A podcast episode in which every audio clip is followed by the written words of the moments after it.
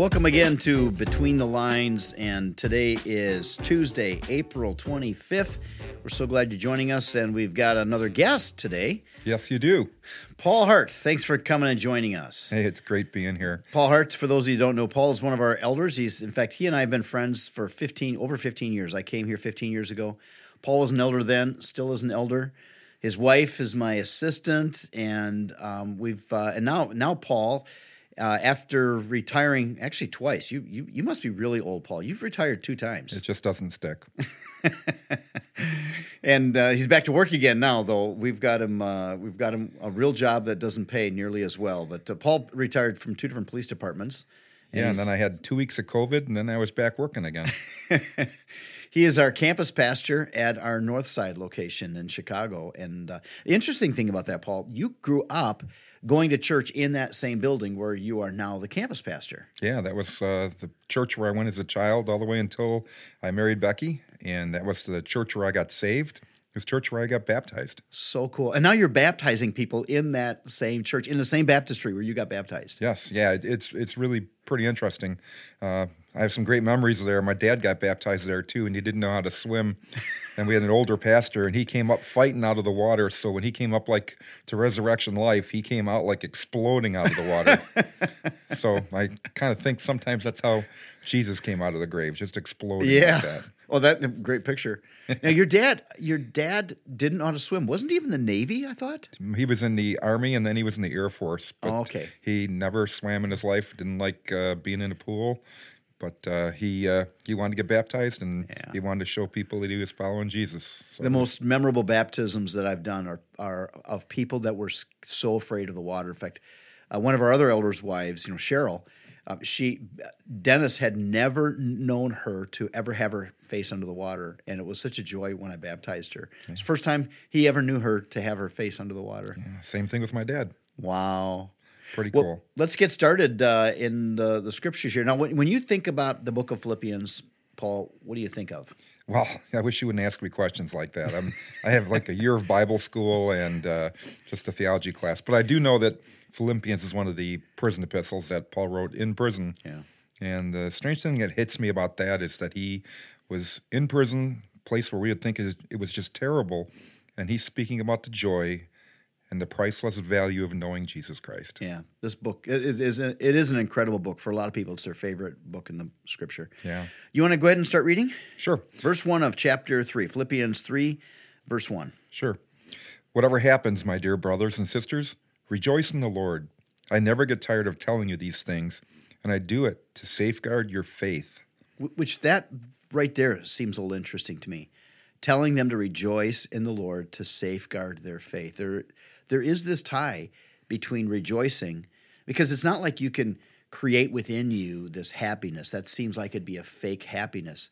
But whether you feel happy or not, you can rejoice, which does produce joy. Right, it, and it and it strengthens your faith because it, it's like an upward spiral. You experience the joy, you trust in God, and it strengthens your faith. When you experience joy, and it continues like that. It's so cool. Right. continue. Now we take a little bit of a turn in verse two, don't we? Yeah. Paul says to them, Watch out for those dogs, those people who do evil, those mutilators who say you must be circumcised to be saved. For we who worship by the Spirit of God are ones who are truly circumcised. We rely on what Jesus Christ has done for us. We put no confidence in human effort. Of course, he was battling against the legalism that was trying to move from uh, because it was so common in Judaism, and so uh, some of the first century Jews, when they would go get into the church, they would try to drag their legalism along with them and force people to follow the deeds of the law. I can't imagine being an adult male and wanting them wanting me to be circumcised. We would that would have been a tough conversation. That that would have Verse 4 Though I would have confidence in my own effort, if anyone could, indeed, if others have reason for confidence in their own efforts, I have even more. And so now Paul goes into, in verse 5, he starts talking about his pedigree as a, as Yeah. a Jewish Christian. He says, I was circumcised when I was eight days old. I'm a pure blooded citizen of Israel and a member of the tribe of Benjamin, a real Hebrew if there ever was one. I was a member of the Pharisees who demanded the strictest obedience to the Jewish law.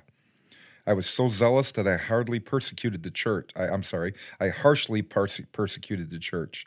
And as for righteousness, I obeyed the law without fault. So he's listing off all these things that if anybody could claim eternal life because of their good works, he should be able to claim that. But he is saying that's it didn't do it for me. It did, because those good works could never do it. Yeah, and he's saying he was he was following everything just like the Pharisees were supposed to be following, and that as far as the world looked at things, he was very righteous, but he's not.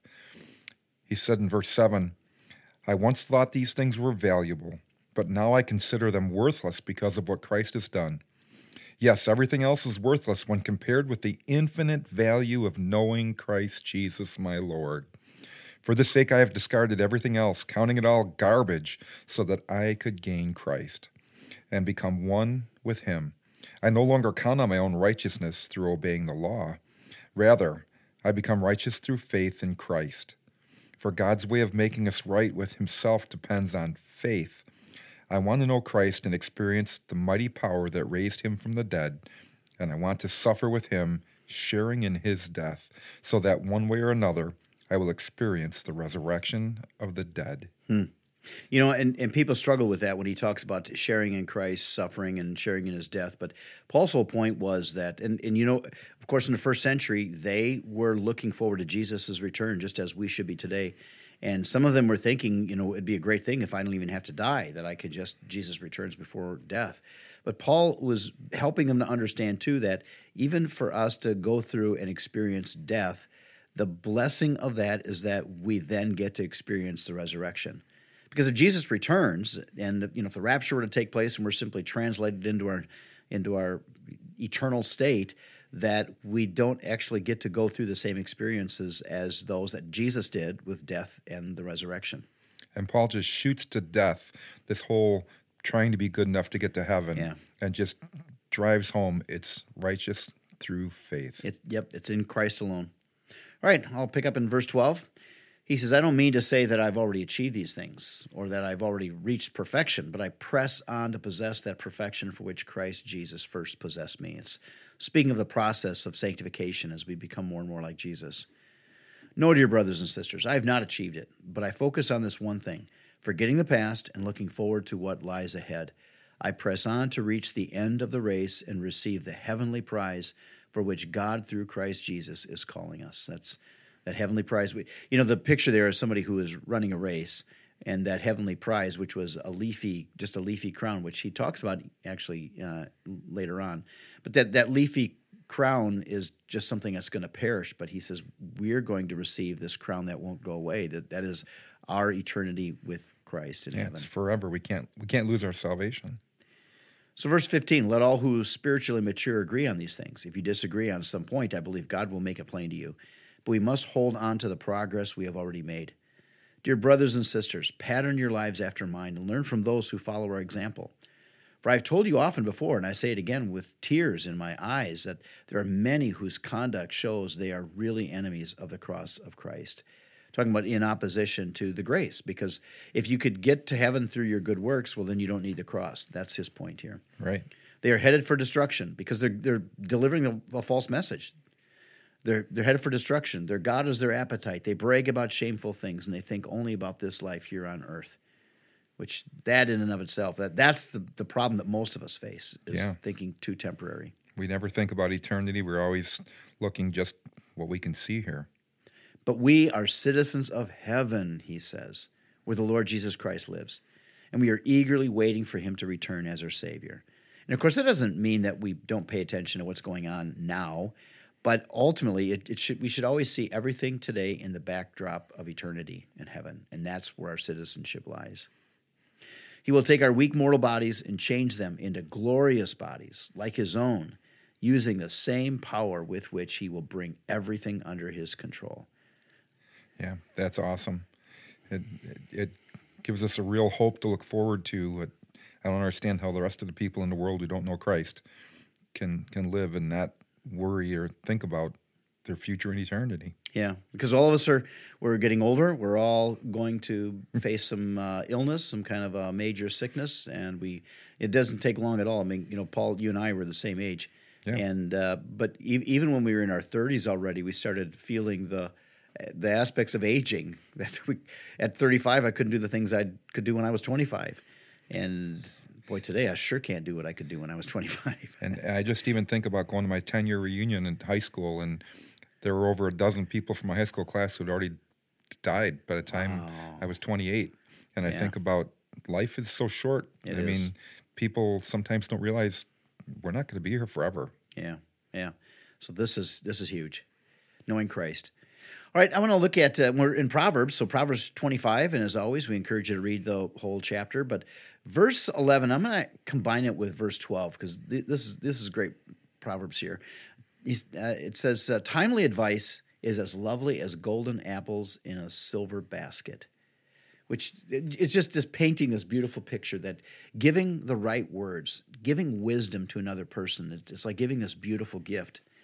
And then in verse 12, he says valid criticism. We would say constructive criticism. That is, when, when you have a relationship where you've earned that right to be able to speak into somebody's life, and, and all of us should be looking for that, looking for constructive criticism from people that we can trust. Valid criticism is as treasured by the one who heeds it as jewelry made from finest gold. And that one line in there, it says to the one who listens. Mm. How many of us hear valid criticism or hear like preaching in church and walk out of church and just keep living the same way? Are we listening? Are we applying it? That, to me, that's so huge. Yeah, and that, that's what the Word of God is for. Well, listen, we're so glad that you joined us today. Paul's going to be back with me again tomorrow, and so I look forward to uh, that time with you again. Otherwise, you've been listening to Between the Lines with Paul and Scott. Junior's going to be back again next week. And this day, today, look at everything in light of eternity. Yep. Have forever eyes. Have a great day.